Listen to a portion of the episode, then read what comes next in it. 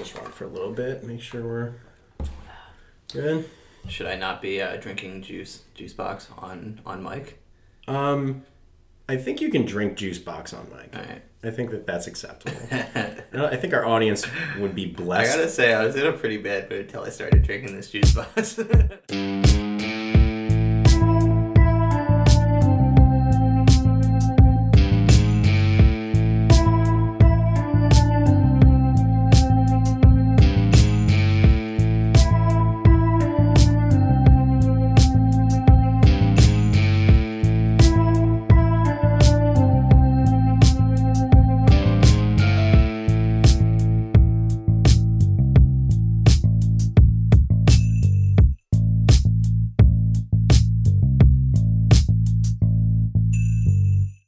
This is episode 3 of the Movie Blues podcast. We're going to keep that all in there, huh? We haven't quit yet. We'll keep it in. I think we'll see what that reveals about your character. All right.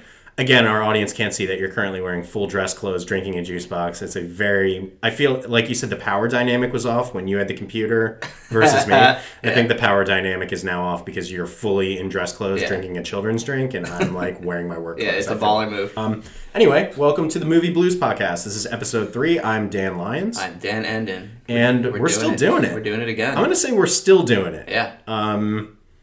I'm enthusiastic about it. I think by all means we could have quit by now, but it would have been a lot of work wasted. I don't know that we're going to find a movie ripe for material quite so much as Yoga Hosers. Yeah, I'm sure our audience is clamoring for something as good as Yoga Hosers today. And we do have some very special films to talk about. Yeah, we have a bunch. In some good directions and some bad directions, we have a new segment we're going to unveil today. Maybe I'll even write up a new, like, showdown style jingle. So, like, a play on the...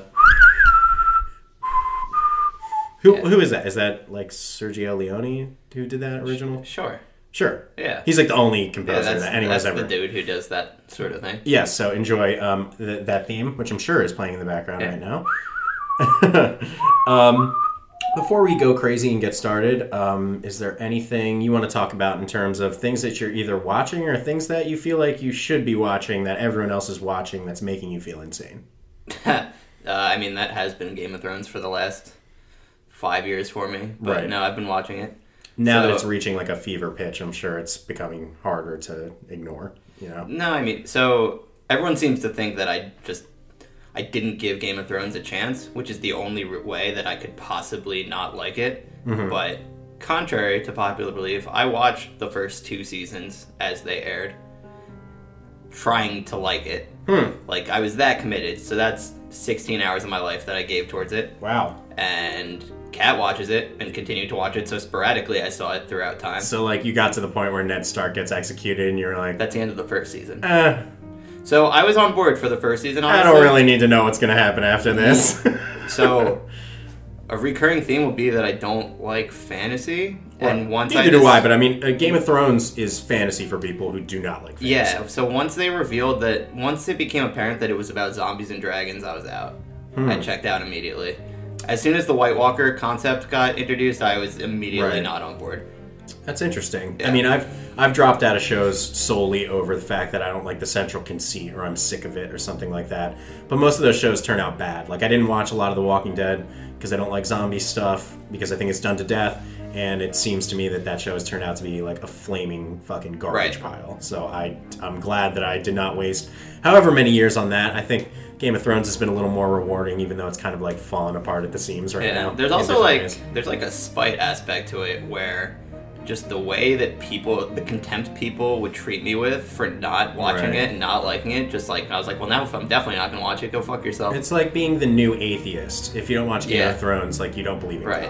And it's like, everyone has to post these memes about like, oh, here come all the people who are going to complain about never watching Game of Thrones. It's not enough to just love Game of Thrones. You have to also trash people who don't love it and make sure that they don't have any like good footing when it comes to fighting you about it. And it's like, you know, I've sporadically watched a bunch of episodes. I know what's going on. I know the basic plot. I even started reading one of the books. Oh, God. I read a lot. It's fine. It's fine. And brag. Yeah, humble brag. Sorry, go ahead. Hashtag Kindle life. And, you know, it's just, like, I can acknowledge that it's a good show, I guess. Like, I see why, if you're into that sort of thing, you would like it. I don't have, like, a strong opinion where, like, people will be so fucking contemptful.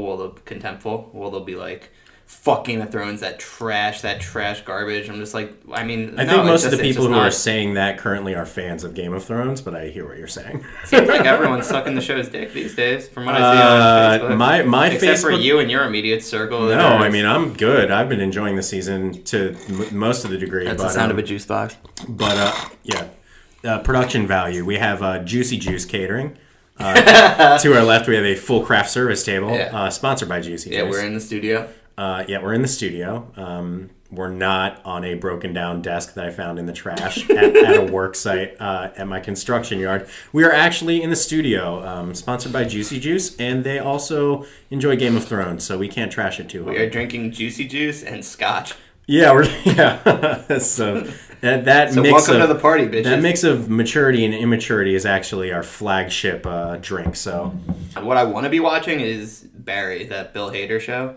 I did a couple episodes of Barry. I like it. I could see it being something that I would enjoy if I had like endless free time. Could watch all the shows that I want to watch. Barry would 100% be in there. I guess that's a good segue into things that I should be watching, because Barry is definitely one of them. I hear nothing but good stuff about Barry. I have not. Showtime's killing it lately. Yeah, they have good stuff on. Have you seen, oh no, I should probably know the name of the show that I've spent like 14 hours investing into. It really had an effect on me. I'm Dying Up Here. Have you watched that?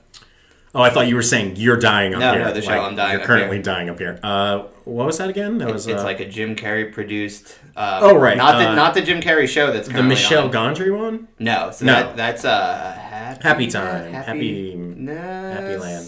Something. Happy Time. Yeah. That show's amazing. Unbelievable. The Happy Time Murders? Yeah, sure. I don't know. It's so good that I can't remember the name. This show is about the Comedy Store in like the 70s, like the comedy scene. Oh, okay. Cool.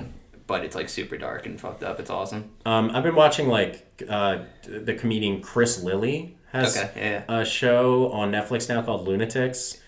He's like a sketch for anybody who doesn't know out there. I actually just caught wind of this guy. The Flight of the Conchords guy or no? No, this guy is like Australian or something to that effect. But I just assumed he was from Flight of the Conchords. He did the show being Australian. Jonah from Tonga and a couple other shows. Something, what was it?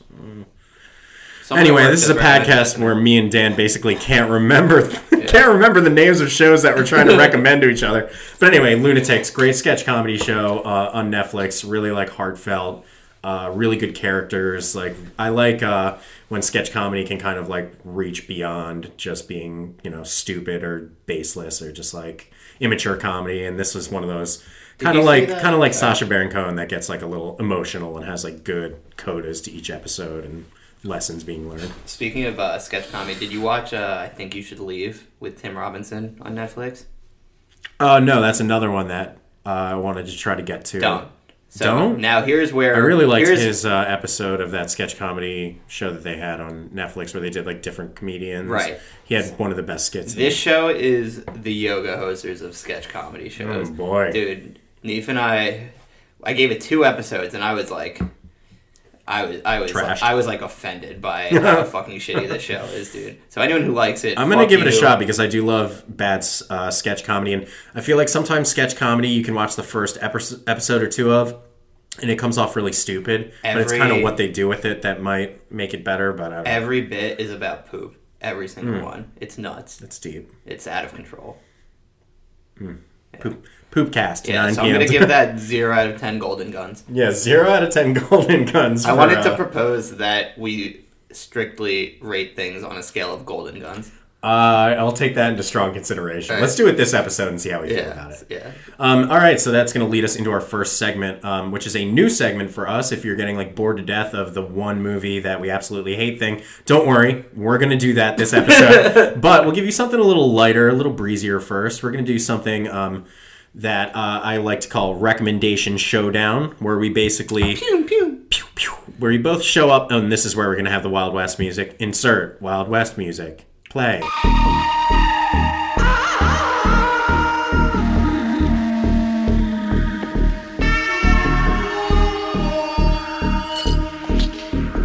And it's going to be basically a segment where I bring a movie to Dan. Dan brings a movie to Dan. Both Dans have a movie that the other Dan has not seen. This has nothing to do with Dans have never seen. If you're wondering technically if this, because it's movies we haven't seen and Dans have never seen it, this is not that. This is 100% different. I workshopped this for at least 10 minutes. This week I gave Dan a movie. That movie was Ravenous, and Dan gave me a movie, and that movie was Going the Distance. Should we mention that this was all revealed after the ending credits last week? Yes. If you want to really get deep into the movie blues mythology, you're going to want to head back. Mythos. Yeah. So last week we did kind of like the Marvel movies. You do the end credits sting where we have like an extra scene that sets up. That was one of the better scenes, I felt. Yeah, it sets up our extended universe of Dan movies that we've been watching. Deep cuts for the fam. Deep Dan cuts. Maybe every week we'll try to stumble over what we're doing the week after post theme song as a bonus, but we'll see how fed up with each other we are today by the end of it. Yeah. This is Recommendation Showdown. This week I gave Dan the movie Ravenous. He gave me Going the Distance. And what we're going to do right off the bat is give our ratings. Now, Dan and I had made sure not to talk at all, other than like some very kind of like offhand comments about how we felt about the other's movie. I know last week I definitely went berserk overseeing the movie Going the Distance as my choice because I was wildly offended. I did not want to watch a Justin Long romantic comedy. I think I'd rather die than do that. Maybe I changed my mind. Look at this cast. You got Charlie Day. You got... the nice woman from Married with Children. Christine Applegate. She is like one of my all-time faves. Yeah, see, what else could you want?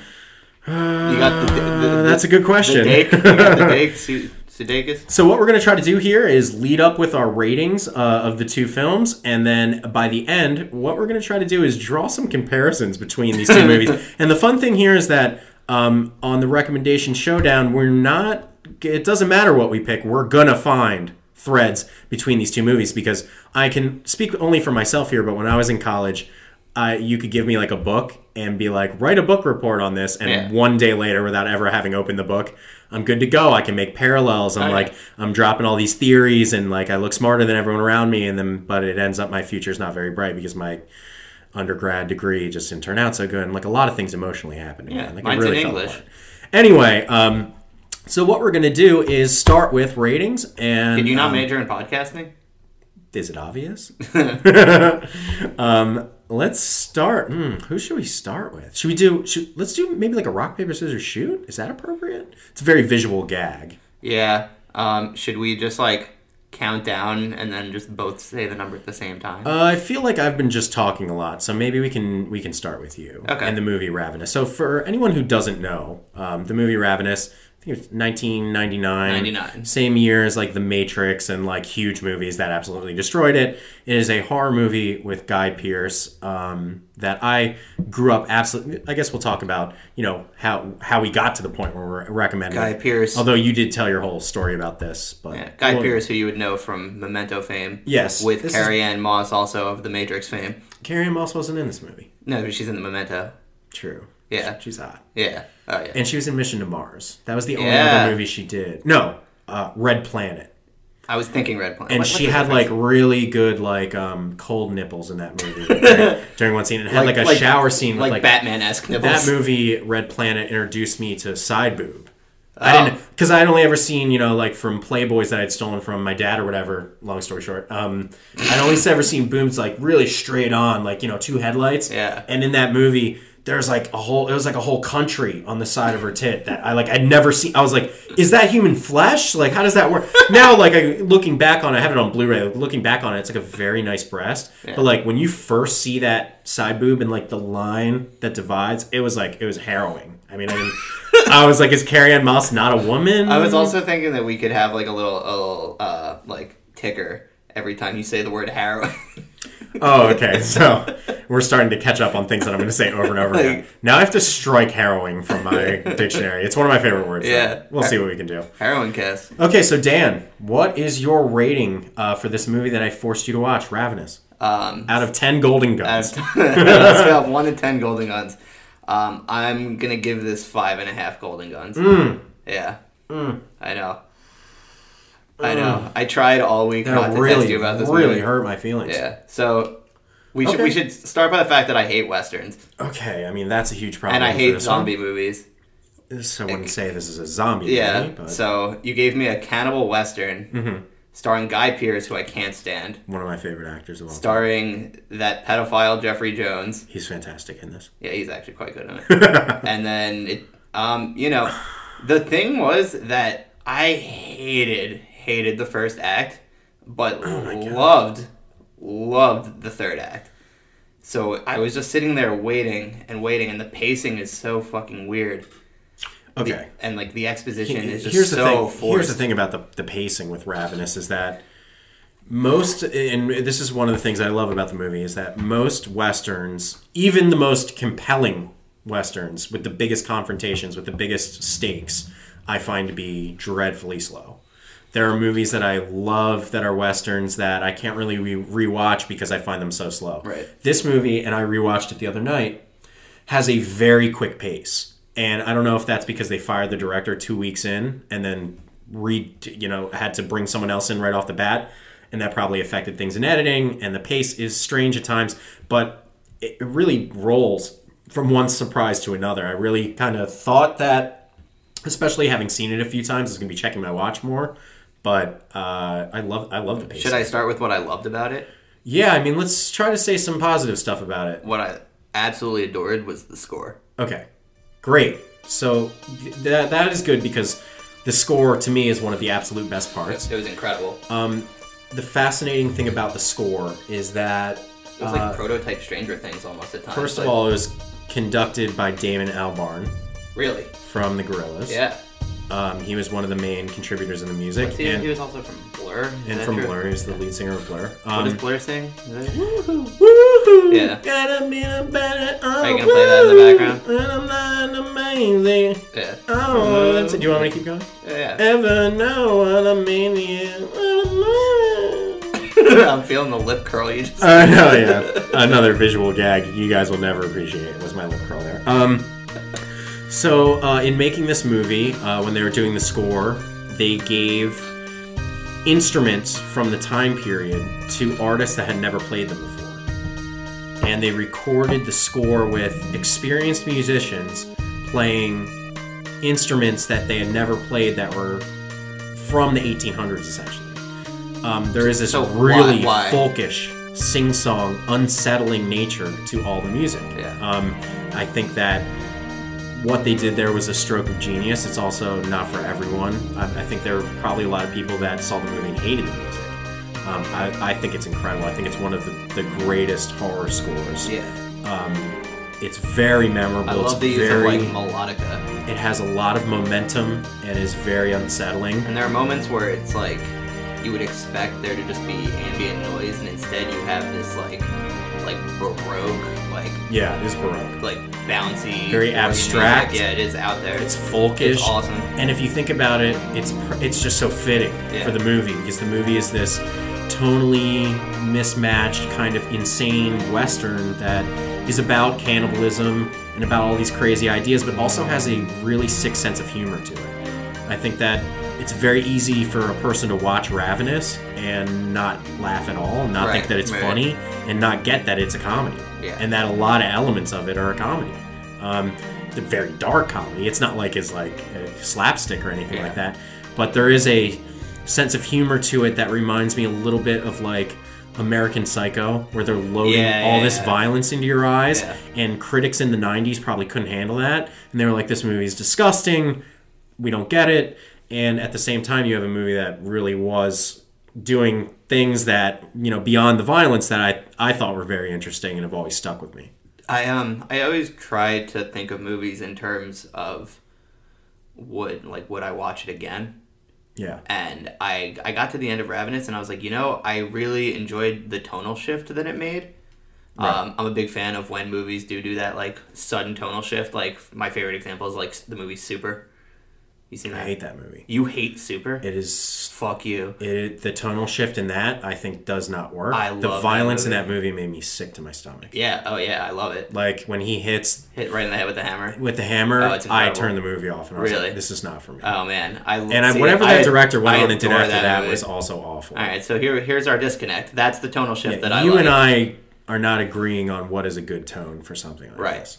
Whereas this, I feel that if you're going to do the tonal shift thing, it needs to be very in your face, blatant, and like cognizant of the fact that it did a tonal shift. Whereas this movie, I felt when I did the research after and saw that they changed directors midway through shooting, I was like, I see that.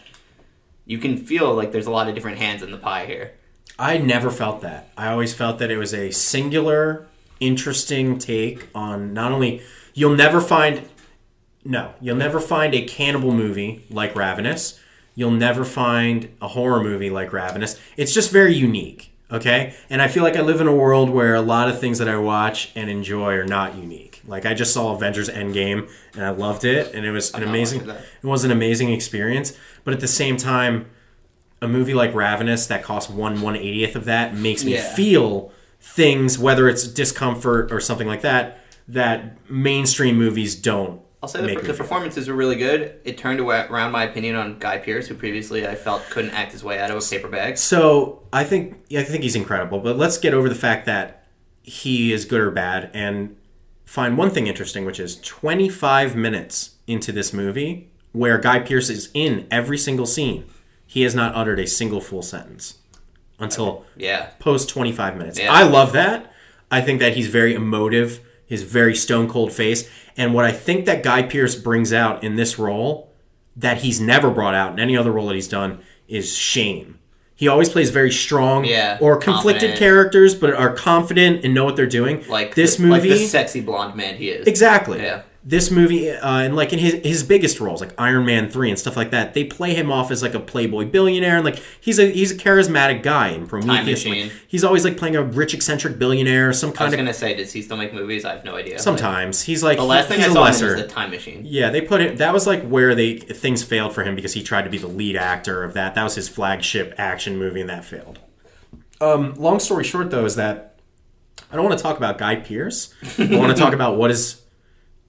To me, one of the great horror menaces, one of the great enemies to ever be put on screen, which is Robert Carlyle. Yeah. Who is in Trainspotting and 28 months later, what's the sequel called? I don't remember. He's a character. This guy Robert Carlyle is a character actor. From the show Once Upon a Time. Yeah, he is in Once Upon a Time. Yeah, he's a character actor. He's almost always a side character. In this film... They let him kind of run to the anarchic place that, like the Joker almost gets to. Yeah. He's let to go completely insane in this movie. By the end, it kind of reminds me of Event Horizon when Sam Neill is, like, covered in blood, like, with his eyes ripped out at the end. Where at the end of this movie, Robert Carlyle's insanity is, like, so palpable. I think that performance is... I don't know how you could rate a movie... A 5 that has a performance as strong as this. I teetered a lot when I was trying to rate it. I literally was backspacing. Like my first thing was a 7. Then I went. I would never watch this movie again. And I went down. I've seen it 20 or 30 times. It comes down to just that first act. I hated it. Goes by so fast though. Listen, in 20 minutes they have already found Robert Carlyle, and they find out that he's a cannibal. I was sitting there being like, "This is a fucking chore." Like, what? Yeah. I challenge you to watch a real Western and not think that it's a short. I do feel that way about all Westerns. Yeah, I mean, this is like one of the most fast-paced... I can think off the top of my head of 2 Westerns that I like. So I guess just tough crowd for you for this one. Yeah, no, it was definitely an uphill battle. I mean, I would say to anybody listening, if you are a fan of horror, if you're a fan of black comedy, this is an absolute must. I can't recommend this movie high enough. I really, really loved all the performances, and I loved the score. I just felt the way that it was cut was weird. I just I didn't like the movie aesthetically. What did you think when Robert Carlyle, halfway through the movie, and I don't want to go too deep into the plot, but there's basically a reveal and a bait and switch where you think that Robert Carlyle is kind of one character, and then you're introduced to him as a different character. To me, that was one of the great twists from any movie I'd seen at that time. When he comes back as Colonel Ives. So I literally said it out loud. An unreal moment. Out loud, when they said that Colonel Ives was coming, I was like, oh, it's going to be him. Jesus I said Christ. It out loud. I was like, you can't have a moment where it seems like you're done with the villain 20 minutes into the movie. And, you know... And this just goes to the showdown, baby. Showdown, baby. Yeah, baby. I went into Going the Distance, a Drew Barrymore, Justin Long comedy, I would say with more aversions than you went into Ravenous. And I was ready to give you a more beneficial, higher level rating of that movie. But I feel a little scorned right now. See, and I think I may need to be a little more honest about it. I was worried about that because I was like, am I going to be honest about this? And then he's going to spitefully pretend to not like Going the Distance. I don't need to spitefully pretend. We'll get there. All right. But, yeah, I mean, I'm very shocked that you didn't like this movie. I thought that you... I didn't love the ending either. Like, do you not like, period historical stuff at all? Or not really. I've pictured you as the kind of fucking dude that sits around and watches the History Channel. And, like, makes their girlfriend watch it. I watch the... She resents him deeply for it. I watch a lot of, like, history documentaries, but, like, for instance, like, I really don't like the movie Braveheart. Like... So, like, period pieces, like, Dances with Wolves. Guys, this is one of those times that I really want to let you know that I'm Dan Lyons. Yeah. Okay? Daniel Scott Lyons on Facebook. This is Dan Endon. Yeah. Okay? This is Daniel Scott Endon on Facebook. And when the comments come in and people are rioting over you not liking Ravenous, a movie that failed at the box office, was critically panned, that almost nobody knows about or likes, I think you may need to change your mind. This was supposed to be the Hot Takes podcast. I think you can actually give this... I think you... A 5.5... To me, I'm going to speak from my own personal preference. For me to give a movie a 5.5, I really have to hate it. It has to do things that I think are flat out wrong. I mean, anything above a 5 is a positive review. 5 is the middle. Yeah. A D is not positive as much as it is like there's potential. Okay, I feel that. Like, I wouldn't give The Last Jedi an F. I would give it a D- because, like, there were pieces of it that could have made sense, but they never did. Whereas I don't think you could say that Ravenous doesn't have 60% pieces that work over 40% that doesn't to give it a 5.5. But it's your rating. That's exactly what I would say. It's your rating on Golden Guns.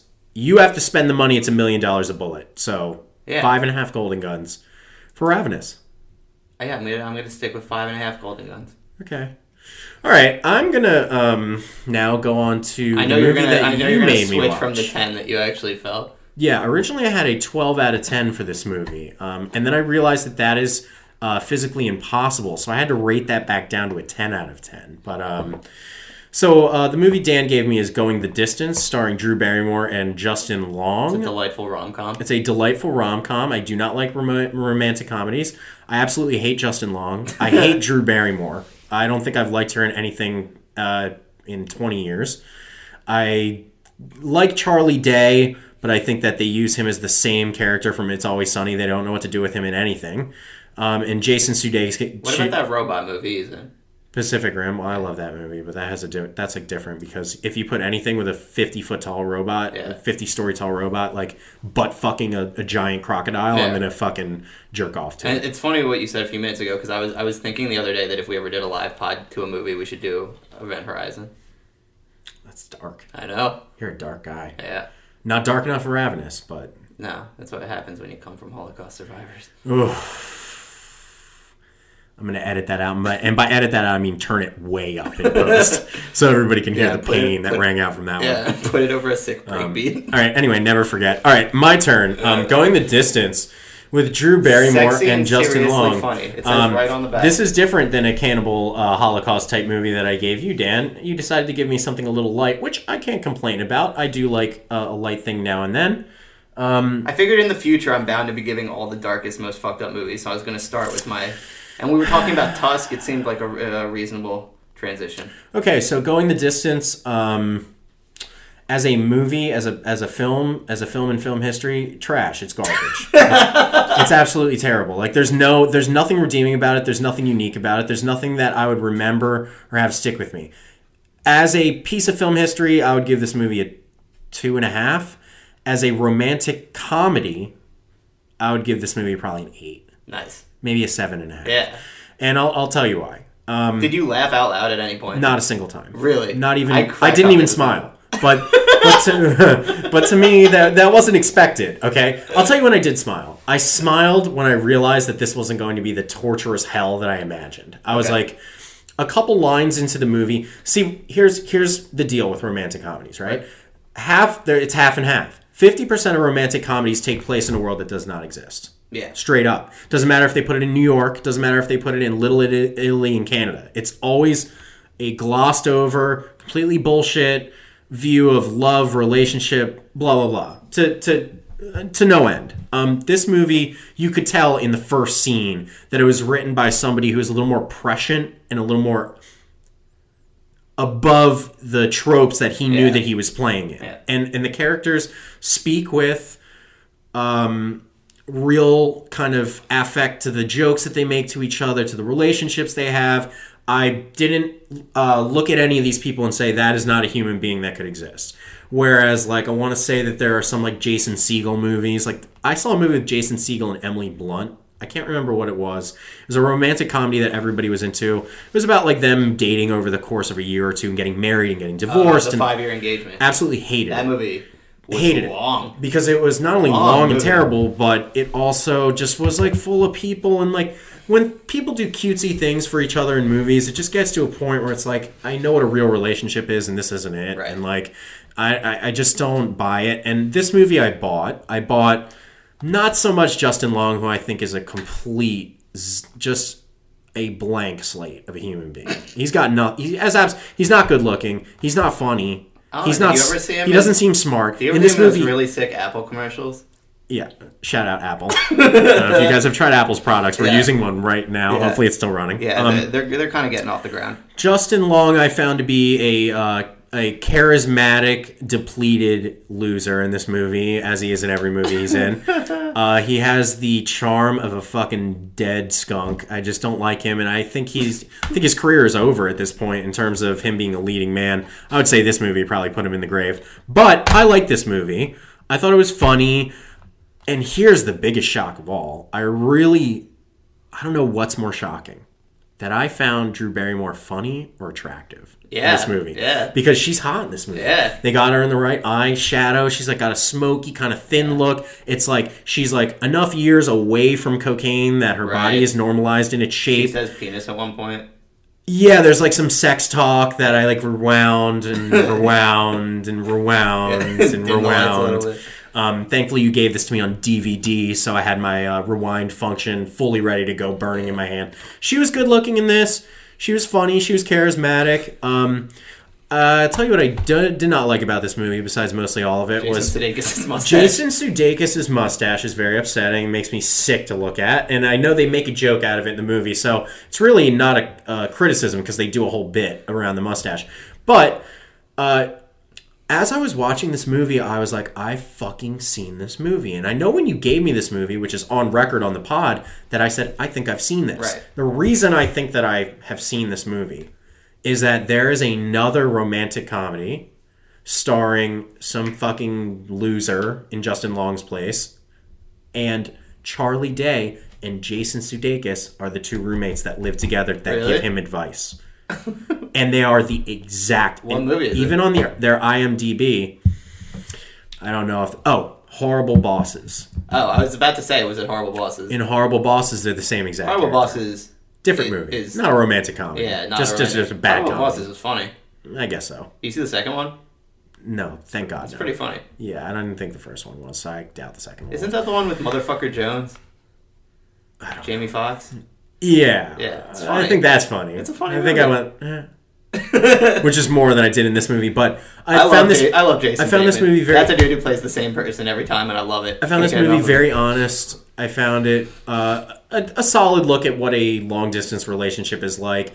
At points in the movie, I was like, "Ugh, I don't want to watch this," but it wasn't because it sucked. It was because I've been in that position where you've been in a long-distance relationship, and it fucking sucks. And they do a good job at kind of exploring that in this movie to some degree.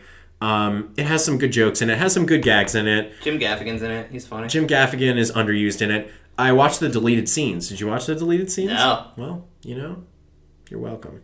All right. I watched the deleted scenes, one of which was with Chris Pratt. Really? And it was a whole scene with Chris Pratt on an airplane being really funny, talking to Justin Long, cracking all these great jokes. They cut it from the movie. They thought at that time, who's going to be the megastar of this generation?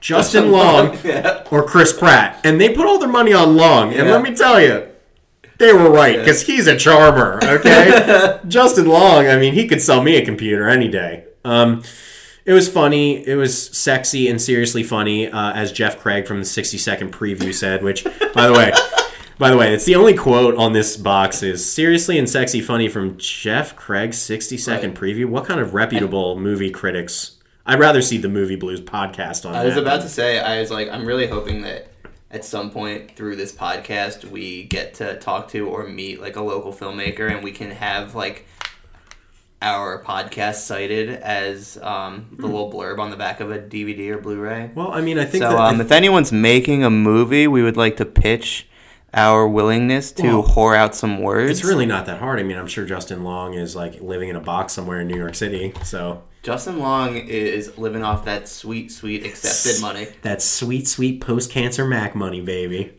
Post-cancer? Did he have cancer? No, it's Steve Jobs' joke. Oof. Oh, like, that Steve Jobs joke, baby! Oh, that's like when they made like 7 Steve Jobs movies in like 1 year, right? They should have made one with Justin Long. What were they thinking? They made one with Ashton Kutcher, but they didn't make one with Justin Long.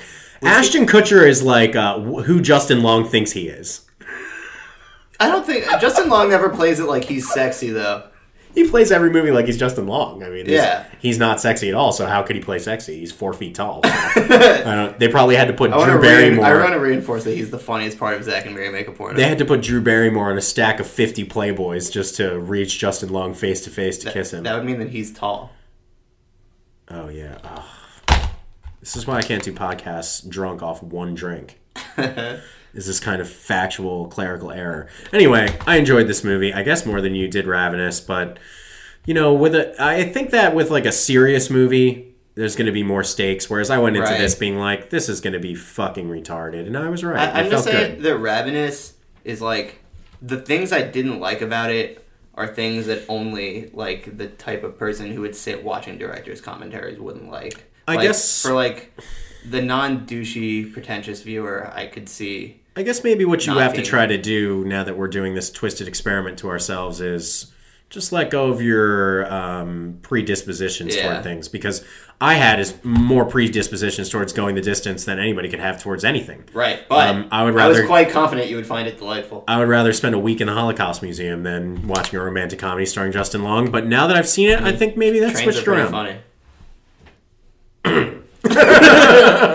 All right, people, that was... Let us know on Facebook if that joke landed. Yeah, that was the recommendation showdown, pew pew, etc. Yeah, so who won? Did I win? Oh yeah, we were going to do... Okay, first we're going to do what do these movies have in common. I'm going to lead off with this one. Right. I think that both Going the Distance and Ravenous are... sad, dark, romantic comedies. To me, Ravenous is like extremely homoerotic. And it ends with two men lying together in a bear trap. Yeah, I mean, I think it was very much about the exertion of male power over another male, a human over another human. There are themes we could go into, but at the end of the day, it was pretty gay. And it's about consuming other men's meat. And I'd say since Drew Barrymore and Justin Long both look like post-op trannies, that wow. This is also a homoerotic dark comedy.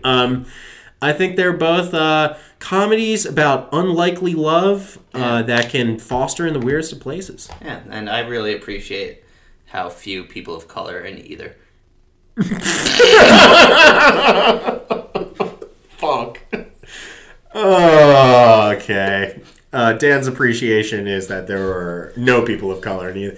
There weren't. These were the two whitest movies you could really watch. the only ones in Ravenous were that one Latina woman who like disappears for a while. Okay, she was Native American. Sorry. Well, no, that actress was clearly not Native American. Okay. That was a Latina woman. No actors ever clearly Native American. It's always a Latino. We all know that. And all she did was tell some fucking like mythical Native American myth. The Wendigo. Yeah, it's the most fucking offensive shit ever. That's a real myth, dude. Yeah, but that's her only role in the movie. They have to have this like it's like the same as like. They Who have, was like, going to tell the story? David Arquette on Opium. Oh, yo, David Arquette. We didn't get to David Arquette because you said you were going to hate David Arquette in this movie, and I loved him. Fucking amazing. It was awesome. Imagine If you were and David why is he in this movie?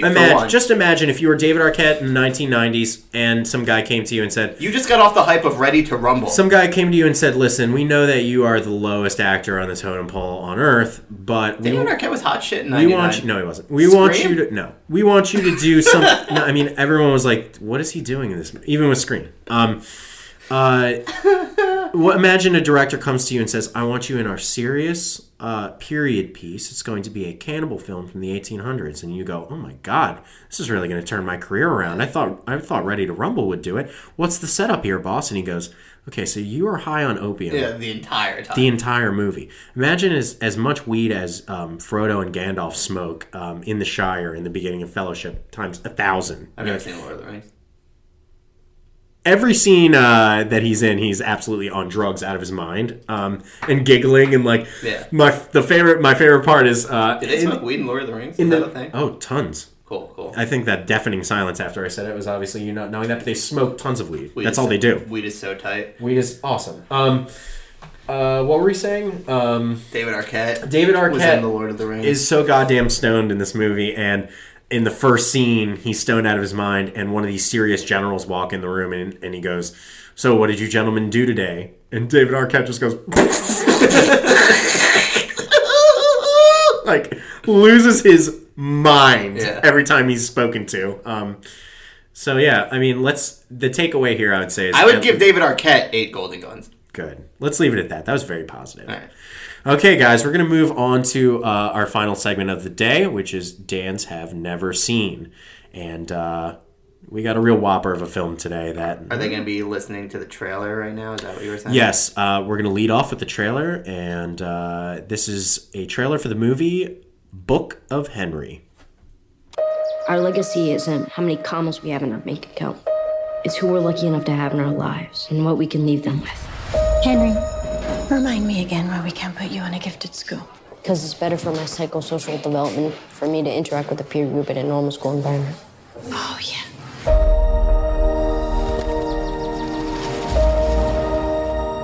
Hey, Susan, I guess I could just set you up with direct deposit if that's easier. I don't know. I'll have to ask Henry. You have to ask your 11-year-old? Did our financial statement come in the mail today? Yeah.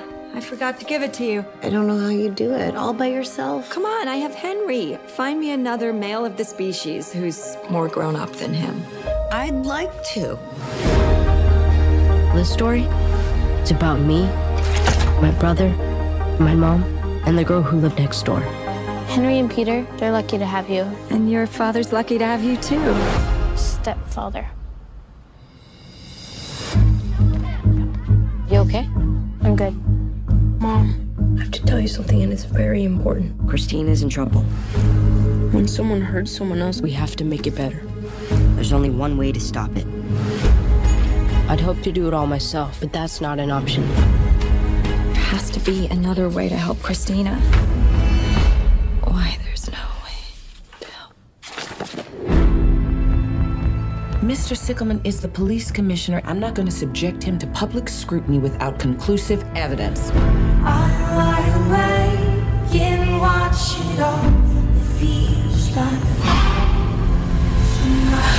Okay, let's do this.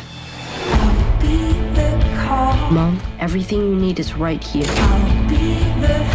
I'll be with you the whole time. I know what you've done. Henry documented all of it. Who you think they're gonna believe? It can't be left undone. No matter what, don't panic. I'm not panicking!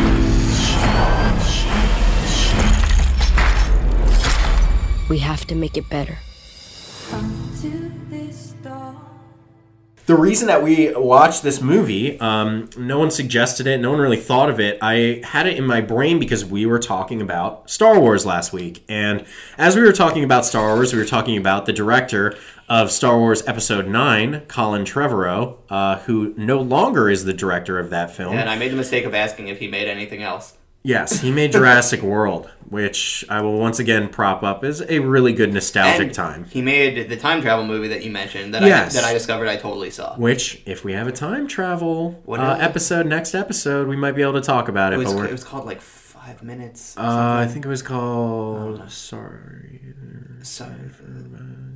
No, that's a different movie. Sorry for bothering you just for that. It was like 5 minutes to time travel. Yeah. The point is it had April. The point is it was from April from Parks and Rec in a time travel movie. It was a very good low-budget movie, as is Book of Henry. And, you know, he went off to make Jurassic World and made billions of dollars. Jurassic World was... Safety not guaranteed. Safety not guaranteed. There you go. That's why we pay you the big bucks, my co-host, baby. Yeah. That was a weird baby. Yeah, that was a weird one. I was like a kind of like... forcing the baby. I was an affectionate baby. Yeah. Like, my co-host, baby. So, The Book of Henry was directed by Colin Trevorrow, and he made it, and essentially, when it came out, it was such a disaster. It was destroyed by critics. It was a movie that cost $10 million to make and only grossed $4 million internationally, which is about as god-awful as humanly possible. And, end of the day, it ruined Colin Trevorrow's chances at Star Wars. They fired him off the movie as they were going into production because of the reaction to this film. And so that kind of changed Star Wars history. And, you know, if anything is so bad that it changes the trajectory of the biggest franchise in the world, you know the Dans are going to take a look at it under the microscope, under the podcast scope. Yeah. So this is Book of Henry. Should we start with ratings? Or just holy fuck. No, we're going to do ratings at the end for this one, even though for me it's not going to be a surprise. It seems like from some hints that we had along the way, Dan may have liked parts of this movie more than me. But before we get into what we thought about it, let me break down this movie for anyone that hasn't seen it, for anyone that has not seen the trailer. I'm going to break down the plot in the most simple terms humanly possible without interruption, Dan. And that is basically that Naomi Watts is playing a typical spoiled white mother, as she does in every single movie. And she has a cute suburban family, which includes Henry, who is basically like an autistic genius. And then another kid who's the younger brother. I don't know. He's just a kid. He's just a kid. And they live in a glorious, splendiferous white mansion in a rural community. Their neighbor is played by Hank from Breaking Bad, who I will refer to. Yeah, shout out to my uncle. Who I will refer to as Hank throughout this entire thing. He's in my notes as Hank, so I do not know his character name. Do not care. Their neighbor is Hank from Breaking Bad, who is, once again, a police officer. I feel like all... strong, commanding, bald men are kind of funneled into the police officer role. He's like the Michael Chiklis character. He is the Michael He's like the Michael Chiklis of the world. Besides, like if Michael Chiklis died today and they needed to put It'd someone in, if they needed to literally slip someone into his shorts, it would be this guy. And so anyway, they have this neighbor who's Hank from Breaking Bad, who has a daughter who's very troubled. And basically turns out that Hank from Breaking Bad is molesting his stepdaughter. And Naomi Watts' family, Henry being the super smart autistic kid, he wants to save her from this horrible situation that she's in. He spends day and night thinking how he can save this girl that he has a huge crush on. No one will help. Yeah, no one will help. He can't figure out how to get people to intervene on... Hank's brother is the head of child protective services. Yes, Hank's brother, Hank is really high up in the police station. He's the chief of police. So they think that, nothing can stop this molestation from going on. We will get to that, because that is not true. But, and I wish, kind of should have made my wife watch this one, because she is like a social worker slash like autistic psychologist slash whatever. So basically what happens is Henry, the lead character of the movie, well, we'll get to it, but... It makes it seem like she's a psychologist who's autistic. Yeah, my bad, Rachel. I know you're fully functioning in the brain department. You've got all your chromosomes, and I appreciate and love you for all of them. And so basically what happens is that Naomi Watts' family goes on basically a mission. I'm not going to spoil the big plot points here, but they go on a mission to put a stop to their neighbor molesting his stepdaughter. And how that happens is not only shocking, but totally bizarre and made me very upset 1,000 times over. So, should we do a little plot breakdown, or do you want to talk about maybe what you liked about this movie? I'll tell you where I first knew that this movie was going to be weird. Okay. So the movie starts with you're being introduced to Naomi Watts' family. Like I said, the autistic kid, he's very, very smart. he's got all these crazy zany projects and all this like goofy shit and steampunk nonsense that he's working on. He's like Tony Stark mixed with the Rain Man. He's like in a child's body. He's quite smart. He like drops philosophy on his classmates. Yeah, he's smart. And when this movie started, I thought to myself, oh, this is kind of, and this is a weird reference, but this is kind of like Igby Goes Down-ish, where you have like a really smart, really like edgy young main character who's making really good points about adults and who's really worldly and seems interesting. And then the movie like completely flies off the fucking rails. How many golden guns would you give Igby Goes Down? Like 9. Yeah. 9.5 out of 10. I love Claire Danes in that movie. Yeah. Oh, my God. I have a lot of crushes from that movie, including Jeff Goldblum, who's wearing some very smart suits in that movie. Yeah, I love So, where I knew this movie really kind of was beginning to go off the rails is that Henry, her son, they're trying to establish that he's a genius of sorts. Yeah, he maintains all the family's finances. Yeah. He's investing in stocks the entire time. So speaking of, there's a scene very early on in the movie where they cut to Henry talking on a payphone. Right. Okay.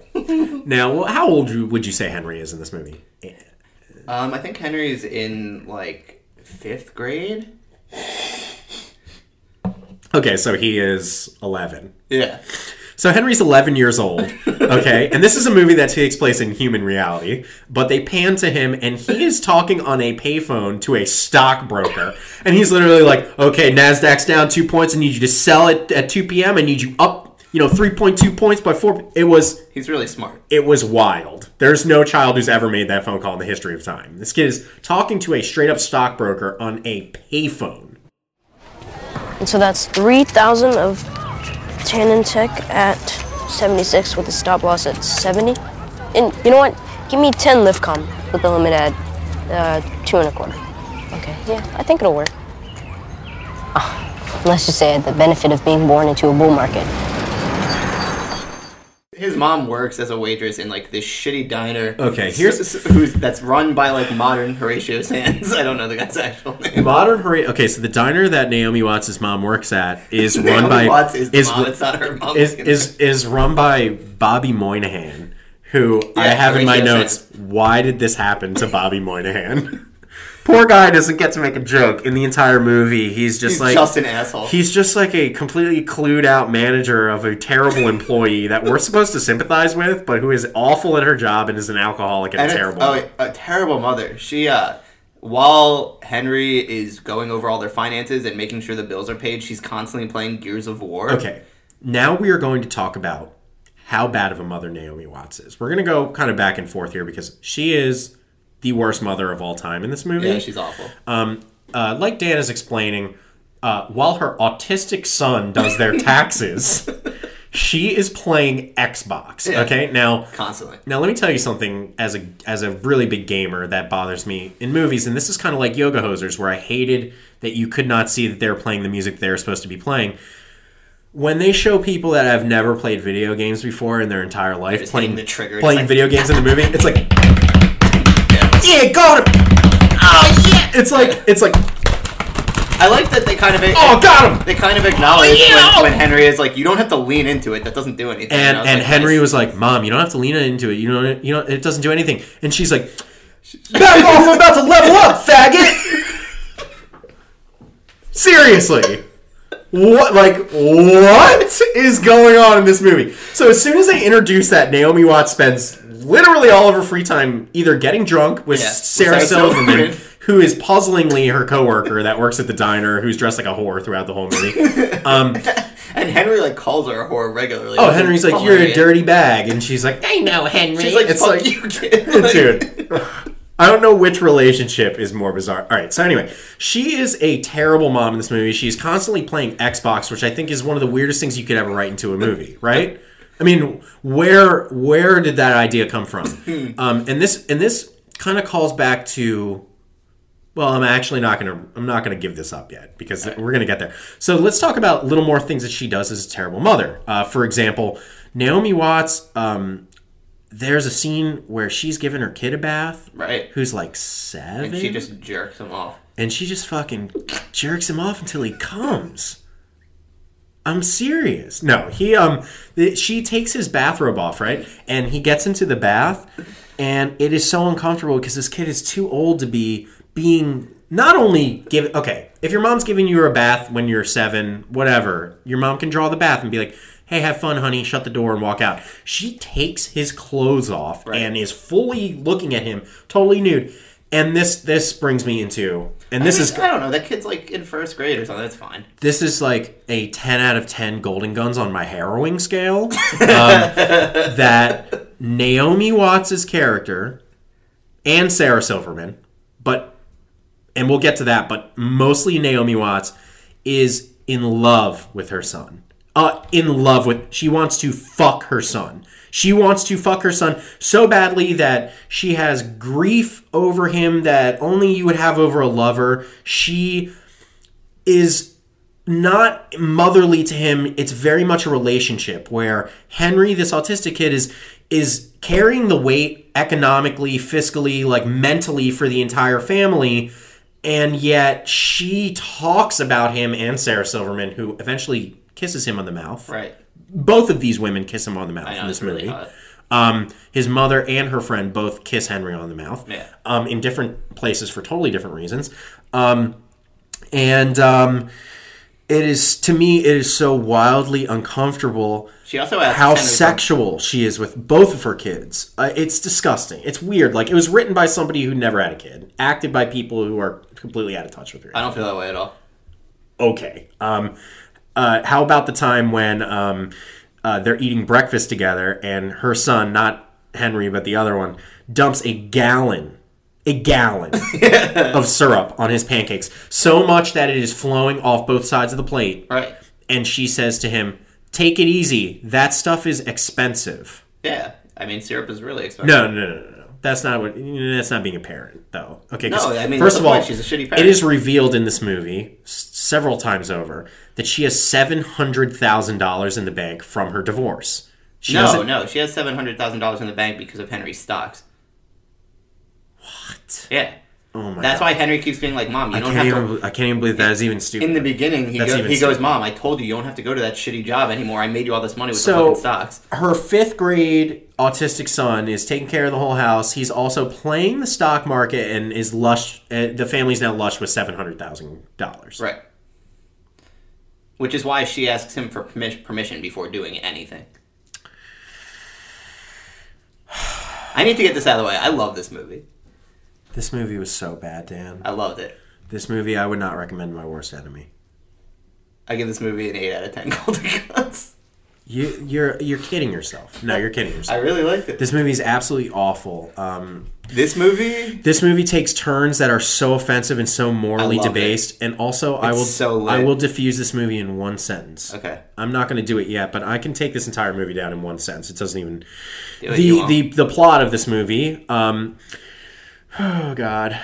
Starts to play out that, Henry is investigating this Hank from Breaking Bad abusing his daughter. And at the height of this investigation, which, do you ever see him abusing her?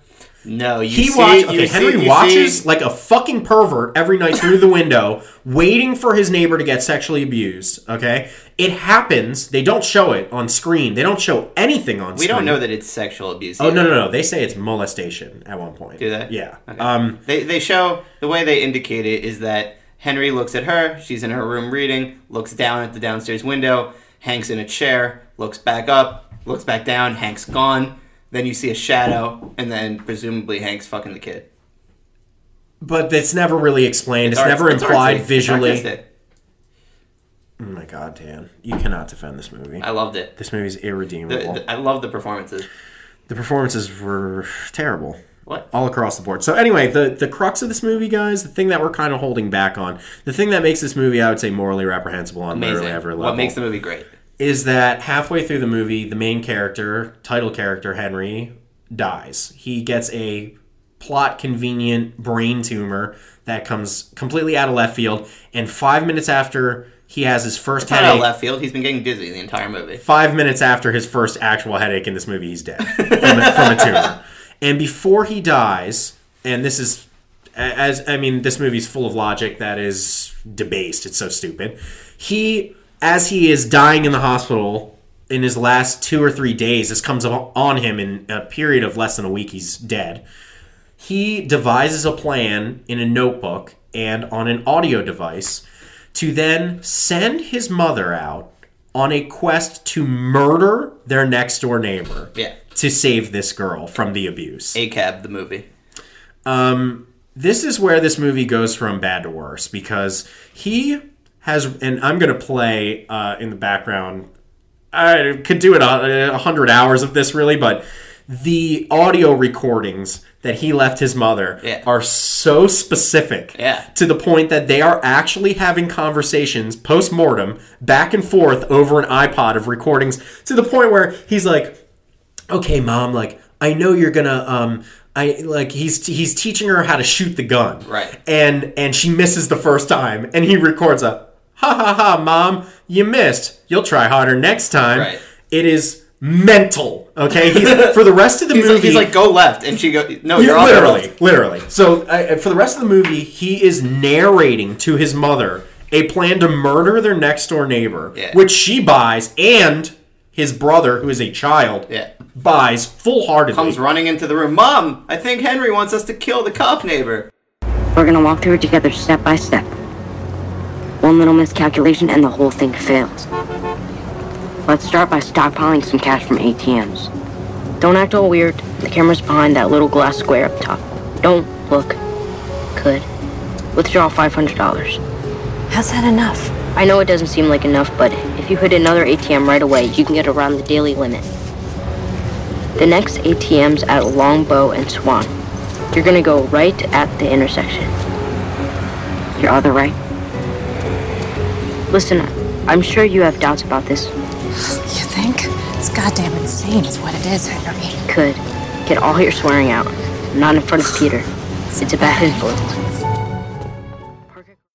And right at that moment, I was sold. But I'm going to tell you why this movie... I mean, here's a moment that I'll never get back. Take your fucking bootlicking hot takes out of here, dude. Here's a moment that I'll never get back in my life. And that is when this woman, whose troubled autistic child dies of a brain tumor, right? And she needs to grieve.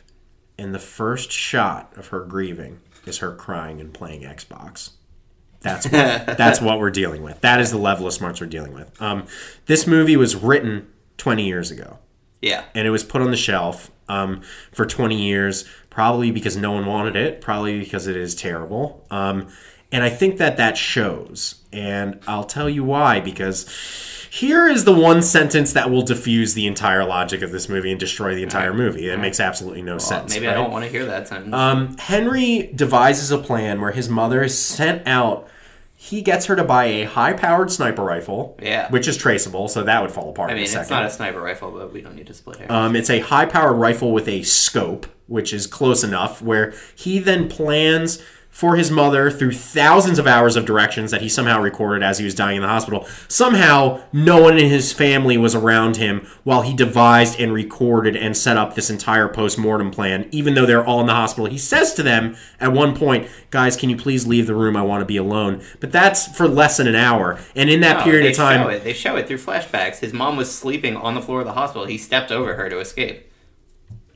So he escapes the hospital while he's dying of a brain tumor and devises an entire murder plan, complete with maps, how-tos, ammunition info, info on how to buy a gun. And, he was doing all of that before he got sick. Yeah, but to get her to lead her through the plan like is more complicated than the plan itself. He was working on that plan the entire movie since well before he got diagnosed. First of all, the plan is terrible. It makes no sense. It seems like it works pretty damn well. It doesn't work at all. It's just a chance that he kills himself. No, it doesn't work because his mom's a failure. The whole movie's a failure. It makes no sense because here's why. Here's the one thing that maybe would have worked better than shooting your neighbor in the head and murdering him with a fucking rifle from your property from 40 feet away. I would say a better plan instead of... investigating this extremely lengthy, extremely laborious plan that leaves tons of clues behind and tons of motive. The whole crux of the movie is he can't prove that this guy is abusing his daughter. Right. He can't prove it. And he can't tell the principal because the principal's already written the report. And he can't tell the social worker because the social worker needs proof. And First of all, that's not how these things work. No. Okay? So if you want to go into that, which I would let my wife do. She were here, she'd go on for an hour on how this movie is so stupid, but... You think in the city of Philadelphia, if you went to the social worker and were like, the chief of police is abusing his daughter, there wouldn't be all sorts of politics behind it? There would be politics behind it, but everyone, including school officials, including the principal of the school, who do they call? They call Child Protective Services, and then you find out that... Okay, so at one point in this movie, Henry storms into the principal's office, and this is probably the worst delivered line maybe ever. He breaks into the principal's office. Now, this is a scene that you would see in a 80s buddy cop movie where the sergeant is keeping the cops down, and the cop bursts into the office and goes, "Listen here, Chief, I'm going to do it this way, blah, blah, blah. You got to go by the book, Riggs." So, this is the breaking point for Henry. The breaking point for Henry is that he's sitting across from this abused girl in class, and everyone gets a donut because it's someone's birthday. Right. And they give this girl a donut to eat, and she pushes it away. Yeah. And that moment is enough that Henry's like, this abuse must stop. Yeah. Gets up, charges out of his classroom as his teacher is chasing him. Right. Kicks open the principal's door and goes, "God damn it, Janet, how many times do I have to tell you to get this under control?" It was a scene out of a different movie. It made absolutely no sense. And the teacher goes, the principal's like, "God damn it, Henry, you can't come in here with your, gruff and your theories, and I told you we can't prove it." And he's like, "God damn it, woman, how many times do I have to show you all the proof? It's right before your eyes." It's like, literally, I can't imagine a writer sitting down and writing this movie. It is mental. So, I'm handing out forms now, so be sure to bring back Karen's signatures. Henry, where are you going? Henry! God damn it, Janice, how much longer does this have to go on? What else do you need to see? I believe you mean Principal Wilder? Henry, we're not going down this road again. Bruises, exhaustion, decreased school performance, whatever grade's been this year. You know I can't tell you anything about another student's grades. You're under no obligation to investigate. You need merely report suspicion of. It's your ethical responsibility as an educator. This kid is 11. He's really smart. And he is kicking his principals and going, "God damn it," like... It was something that not even an adult would do because it's so goofy and cliche. And the fact that a child is doing it is so unrealistic and so absurd. They all think he should be in a special school, but he's not because he has no social skills. This movie was written in a special school for special fucking people like you, Dan.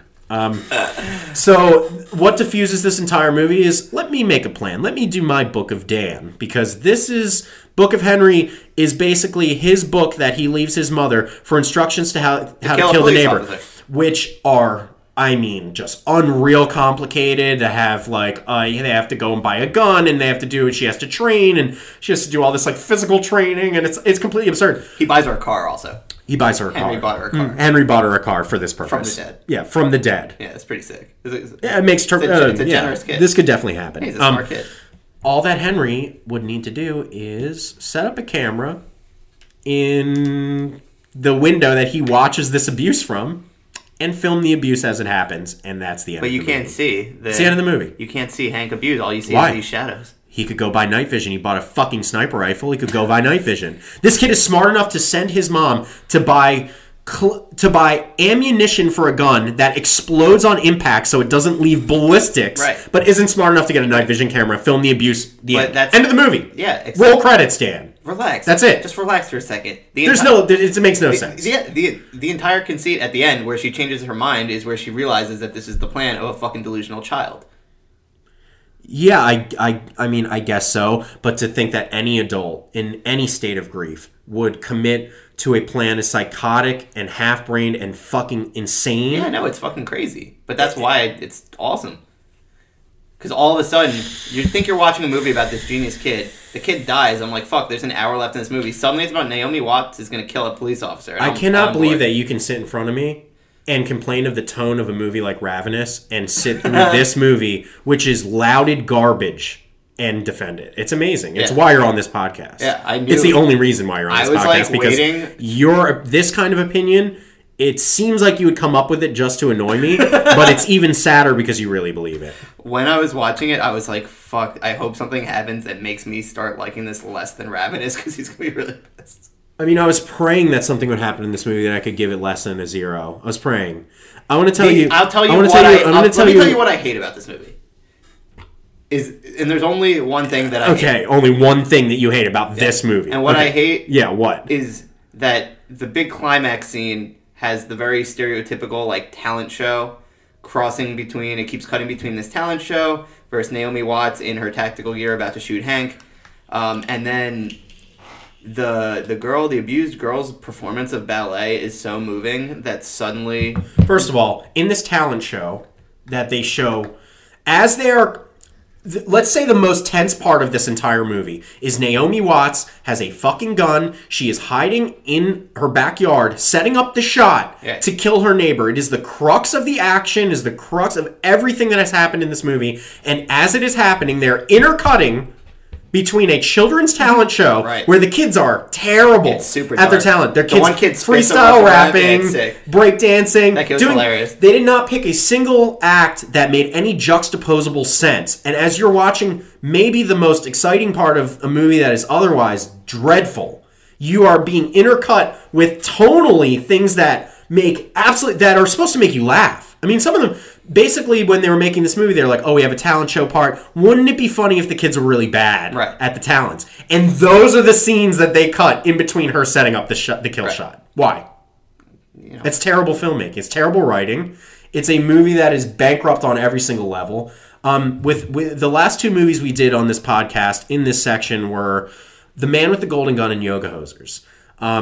I was able to glean ways to make Yoga Hosers, I think, a movie that could work. Whereas, and Golden Gun, like all Bond movies, there are many things that you could do to make them work a little bit better, less exploitative, less this, more that. This is the first movie that we've watched in any of our segments where I found it irredeemable. I think that it could not be fixed. I think that the reviews were right and that this movie was... a failure, a top down. Can you agree that this movie was beautifully shot? I couldn't even notice it. I was so. It was beautifully shot. If you like This Is Us. If you like a, if you like a TV show that takes place in a neighborhood with all white people in a clean house, sure, it looked great. It looked like it was set up nicely. They probably had great craft service. It was horrible, Dan. Dan, this movie is horrible. I think it's a good movie. Let me read you some reviews. Hold on, I didn't get to say what I hated about the movie.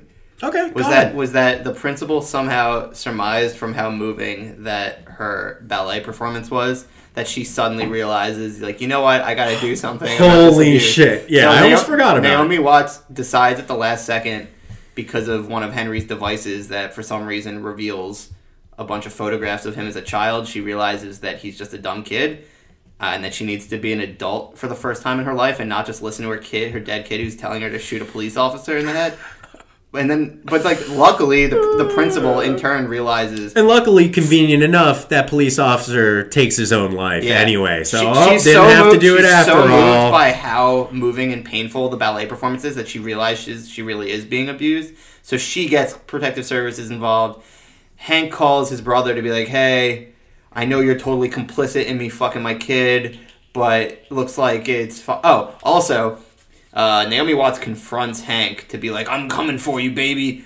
And Hank's like, all right, now I gotta get on top of this. Instead of just, like, arresting her for, like, holding a fucking rifle at him. And then the principal calls protective services. His brother's like, I can't hide you anymore for being a piece of shit. So he just kills himself. In 2019, I'm gonna tell you something straight up. And I know we already went over this. But in 2019, doesn't matter if you're the chief of police. In fact, in this day and age, this kind of evidence... is taking people down who are more powerful than chiefs of police is, okay? All they would need is a video of him abusing her. That's it. That's all it would take. The social worker who said she needed proof, there's your proof. The principal who said we need proof, there's your proof. The cops that, it's dirty, blah, blah, blah. If you take a video of a man molesting his stepdaughter and put it on YouTube, the next day that guy's life is over. It doesn't matter who it is. I don't feel that way at all. This is 2019. You can say things and you'll be... And this is the day and age where... They're the most likely demographic to be abusing people within their own house, and nothing happens. But nothing happens because no one comes up with a crazy plan to stop it. Whereas this was a situation where this kid had infinite resources, infinite smarts to take this guy down. And his plan was like a Home Alone version of go out and kill this guy that I found to be... I loved it. Absurd. It was definitely absurd. The movie was trying to get absurd. No, it wasn't, because it was grounded in reality for the first hour that it was. That's a tonal shift. It was so grounded in reality that you have child cancer death, you have horrible issues. You have grief, you have autism, you have serious topics that people struggle from, and they turned it into a fucking farce. First of all, no one in the movie's autistic. You're just assuming that... No, he's 100% autistic. No. I'm not even going to go over it, Dan. Here are some reviews for this garbage pile. Here's what other people thought about this movie, because Dan and I are not agreeing. I like this review because it's written in the voice of Stefan from SNL. Do you know who Stefan is? The gay character? Of course. It says... Hollywood's hottest club is the Book of Henry. This movie has everything. Sniper rifles, Jacob Tremblay doing magic, and Naomi Watts playing the mandolin. All right.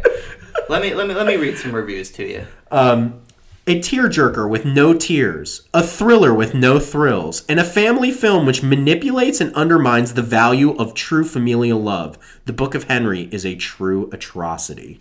It was innovative, suspenseful, sad, and all sorts of emotions all in one. Oh my God, definite must-see movie which kept me in my seat from beginning to end. You are embarrassing yourself. It has so much of adventure and a lesson for each and every one of us, especially when Henry says it is apathy that is the most dangerous crime of all. This was written by someone who got stoned in 7th grade and thought they were smart. Maybe that's you grown up. This is like childhood philosophy. It's mental. Like a friend of mine said at the Chicago Tribune, like a drunk clown playing at a children's party, this is the kind of movie you watch with mouth agape. You just know the foolhardy juggling act it is attempting. A mix of precocious kid comedy, crime thriller, and weepy, it's going to end in disaster. Okay. I want to point out that I don't give any credence to movie reviewers. I do. Movie reviewers are pieces of shit. That's why you and I are on a movie review podcast. So, IMDb... It has it as a 6.6 out of 10, where that piece of shit Western you had me watch this weekend was at a 7 out of 10. It's only 0.4 below. Which, I mean... Google reviews, 92% like this movie.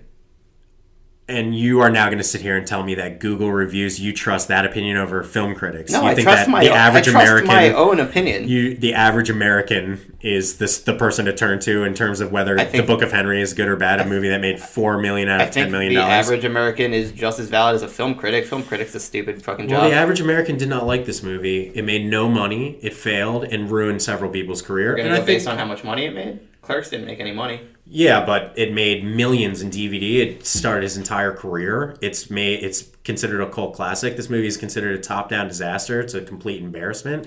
And I am tomato meter 22%, audience score 63%. Those are both bad. That ain't bad. Those are both terrible. That's fine.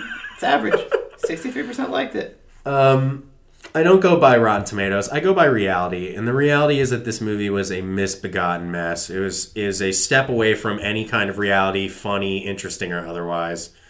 Can we talk about how good of a person Sarah Silverman's character is? This is a movie where Sarah Silverman and Naomi Watts both kiss a child on the lips sexually, and I found it... You're not into that? No, dude. You're not feeling it at all?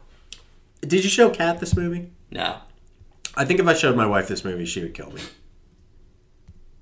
I think she'd kill me for making her watch it, because I want to kill myself for having seen it. It was that bad. It's the first movie we've watched that I've enjoyed. I'm going to give this a 0 out of 10. I'm going to give it an 8. Dan's giving it an 8. Giving it an 8. I want to really emphasize how much I hate the police. It doesn't matter. I don't care what the message was. I thought it got when it made that shift, I was like, this is psychedelic. It was a bad, sad cartoon for people who don't understand what life is. Written by somebody who probably smoked one joint and thought they had a good idea 20 years ago. And granted, I think this movie could have worked 20 years ago. In many ways, it felt like it. Okay, finally, I've thought of a way that this movie would work. Is that imagine that this was a 1980s Amblin era type of thing, like the Goonies, where it's kids versus adults. The kids are figuring out a plan. The adults are kind of bucking up against that. The kids. No, I hate it. That's the only way this movie could work. That ruins the charm of this movie. There's no charm. It's a bleak hellhole. It's a holocaust of a movie that you are defending. I don't even know why. I don't know what kind of mood you were in when you watched this. It's about the role reversal of the children and the adults. There's no role reversal because the children is the only. The kid is the only adult in the entire movie. There's no one else who is an adult. Right, that's the point. That's the role reversal. There's no reversal. The adults are all useless. The adults are just they're not even human beings. No human being would act like Naomi Watts. No human being would do anything like any adult did in this movie. from a social worker, child endangerment point of view, this movie is reckless and ridiculous. From a special needs learning point of view, ridiculous. And as a thriller, or God forbid would call this movie a thriller, it is a total failure. Do you think there's not a millisecond of tension in this movie? Do you think this is a good or a bad review? It's from the Washington Post. It's the filmmaking equivalent of a monkey with the head of a goat, the tail of a fish, wings, and teeny tiny rat claws. That sounds good, right? I think that sounds good because, honestly, this movie was one Frankenstein piece after another stitched to a body that wouldn't turn on. Empire magazine gave it 3 out of 5. Empire's awful. They've been sold out for 1,000 years. I'm not going by Rotten Tomatoes, folks. I'm going by, if you'd like to see whether or not this movie is good or not, go and watch it. Yeah, I think everyone should watch it. It destroyed many careers. Don't listen to the fucking cynics of the world. I'm not a cynic, dude. I sat here and watched Going the fucking Distance. This crap that I gave an 8 for you. This crap. And you watched this movie and thought it was an 8. Do you know what an 8 is out of 10 for movies? That means you like this movie like 80% more than like... Like, this movie to you is 2 points away from perfection. You're sick. No, you're fucked, okay? I'm glad you have a different opinion than me. That's adorable. That's, people are going to like, oh, it's so cute. They don't agree. But, like, you are fucked in the head if you like this movie. Straight up. I pray for you. 0 out of 10. It was truly harrowing. And that's an 8 for you, Dan? Yeah, I'll give it an 8. An 8. Harrowing, but the right kind. So if you like child murder, if you like child molestation, if you like kissing a baby on the lips, if you like Naomi Watts playing Xbox, if you like unwarranted emotional beats, manipulation at its finest, several twists that don't work, and a movie where Naomi Watts is essentially doing her best Nicolas Cage impression... Then let's go. I feel that. I thought it was very similar to Super, which I love and you don't like. I hate it. It's a dark, awful movie. Yeah, I love it. It's amazing. It's one of my favorites. I'm cynical. You're sardonic. You're like a masochist. Because this crap, this Going the Distance movie, I wouldn't own this. Okay, I know we could go downstairs and I own Pacific Rim 2. That's embarrassing, but this is somehow. I mean, and I went out on a limb to like this for you, and I just feel sick about it. You liked it, though. You enjoyed it. I did, but I only enjoyed it because I was trying so hard to love it. I was like, I'm going to fucking love this movie. This movie, Book of Henry, I went in expecting to hate. I hate Naomi Campbell? Is that her name? Watts. Naomi Watts, because she's the star of my least favorite movie of all time. Which is what? Mulholland Drive. Okay. And then... We can agree on that. Thank God. All right, good. It's not my most... I hated this movie more than that. No, I hate that movie. I mean, that movie is artistically pleasing. This movie is not pleasing. This movie is like looking at. This movie was like looking at a page out of the IKEA book covered in child cancer. I fucking hated it. I fucking hated it so much. I hated it, but I'll tell you what was interesting about this movie compared to Golden Gun and Yoga Hosers, and maybe this is the best I can say about it, is that I was on the edge of my seat in terms of how fucking much worse can this movie be? And every scene that played out, I was writing notes for a while. I eventually stopped and was like, please keep topping yourself in terms of stupid. Keep doing it. And it did. And it kept me more interested than Yoga Hosers or Golden Gun because it was just, it started so simple and beautiful. It's absurd. It started with a beautiful premise. Right. I liked the kid. I kind of liked the setup, even though Naomi Watts was a complete space alien, which I think she always is. There's a movie starring her and Jacob Tremblay, who's also in this movie as one of her kids, where she is a mother of him again. That movie is called Shut In. Okay. I almost want to make you watch it. It is worse than this movie. And that movie was Naomi Watts starring... 70% of movies are worse than this movie. With Jacob Tremblay. I'd say every movie is worse than this movie if this movie is worse than anything. It's not possible. It's like we're talking... Like it's opposite day. I think after this podcast, you can be like, you know what, bro? It was opposite day. I was trying.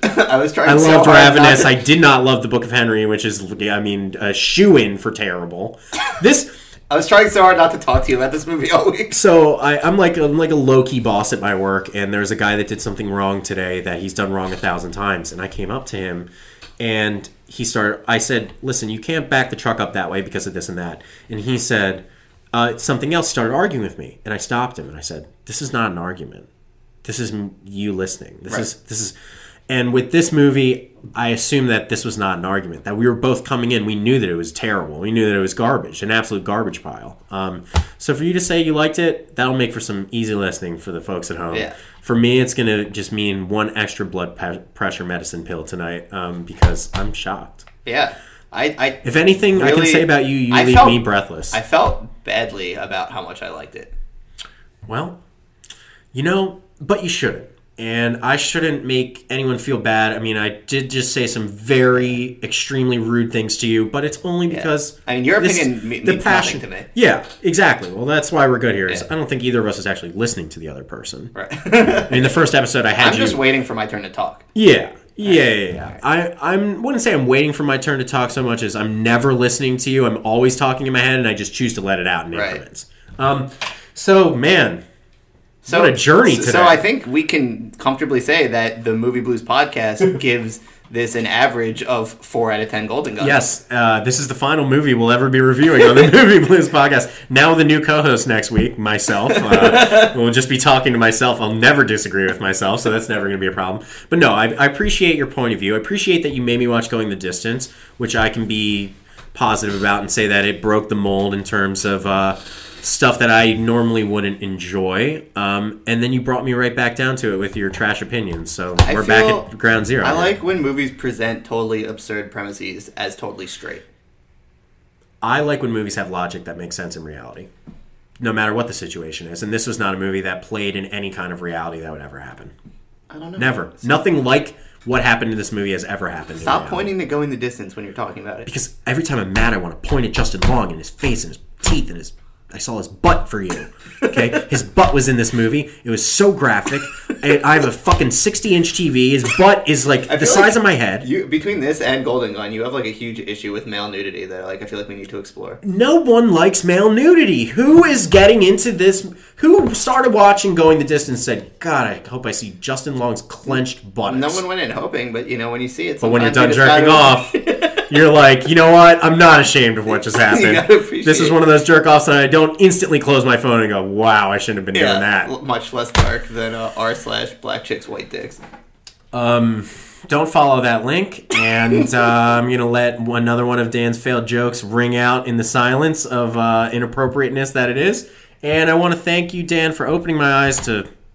Holocaust jokes and Justin Long movies that I otherwise would never hear on a Monday. So love you for that. And this was, are we going to say the spiciest maybe we've ever gotten? It was pretty spicy. I mean, I've been waiting for us to not agree on a movie.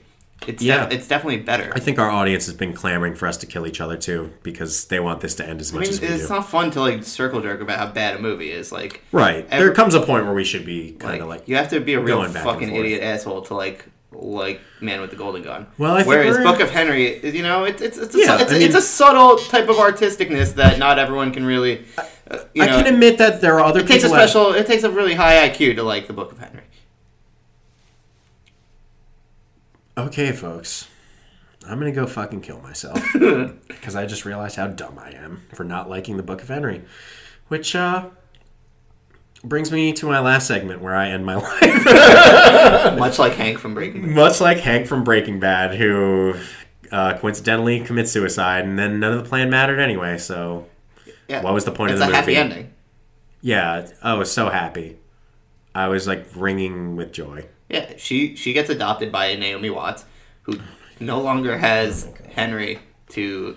to have sex with her son. Because she is romantically in love with her son this entire movie, and it is fucking disgusting. Also, Hank killing himself inspires her to finish her children's book that she's been working on the whole time. Oh, my God. But her son, who told her every day, Mom, you should work on your books, that didn't do it. But a man shooting himself in the head next door, that did it. Yeah, it's a significant moment in one's life. Oh, the Gentile version of a bar mitzvah. What world did you grow up in? You're fucking... New Jersey's a fucking weird place, man.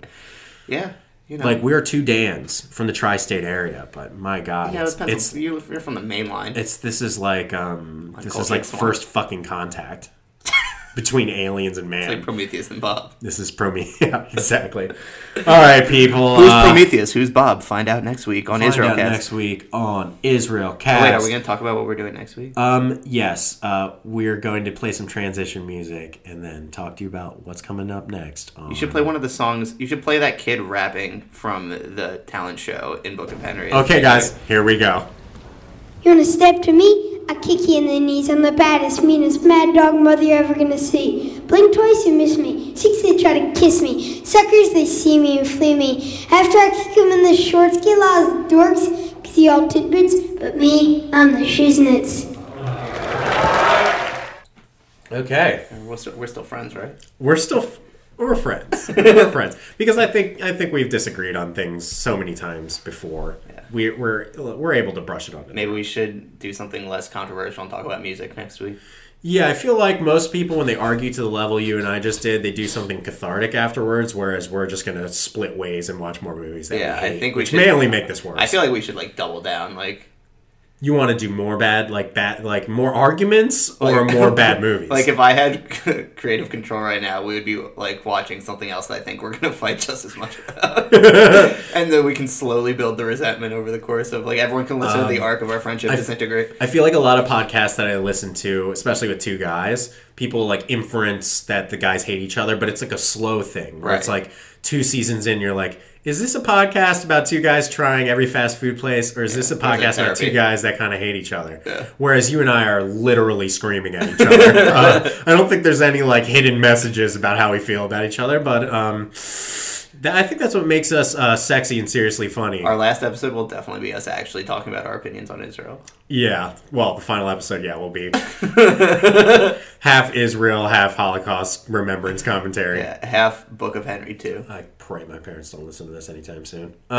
So, guys, if you are wondering what we're going to do to your ears next week... We're going to do something a little different. We're going to do our first theme episode where we're going to explore science fiction. We're going to explore time travel movies in specific. I'm going to give Dan...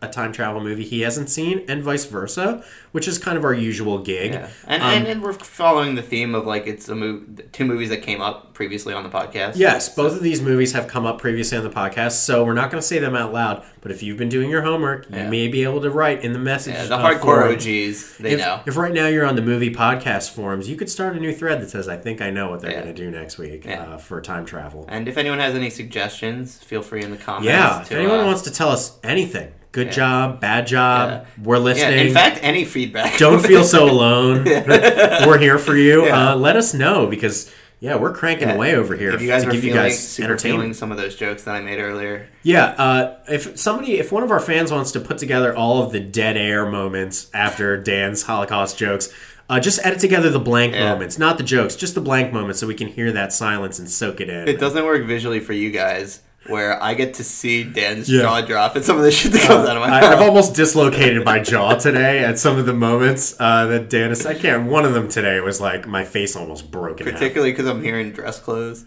Yes. Yeah, it's tough to hear such bad opinions from someone who is dressed so nicely. So, yeah, he thinks it's a nice shirt. Smart chopper. All right, guys. Thank you so much for listening to the Movie Blues podcast. If you made it this far, that means we are now in control of you and can sense everything. So, and if you wanna know what I'm wearing, it's part of the Amazon collection. Yeah. If you check our site afterwards, we're gonna have Dan's outfit breakdowns for you. $20.99 for a dress shirt. If you want to dress and look like Dan for half the price, so that would be $5 instead of $10. Check out our outfits section of the website. Go to Amazon.com/movieblues. Yes. Yeah. Or Israel.com/feedback. Let them know how they're doing.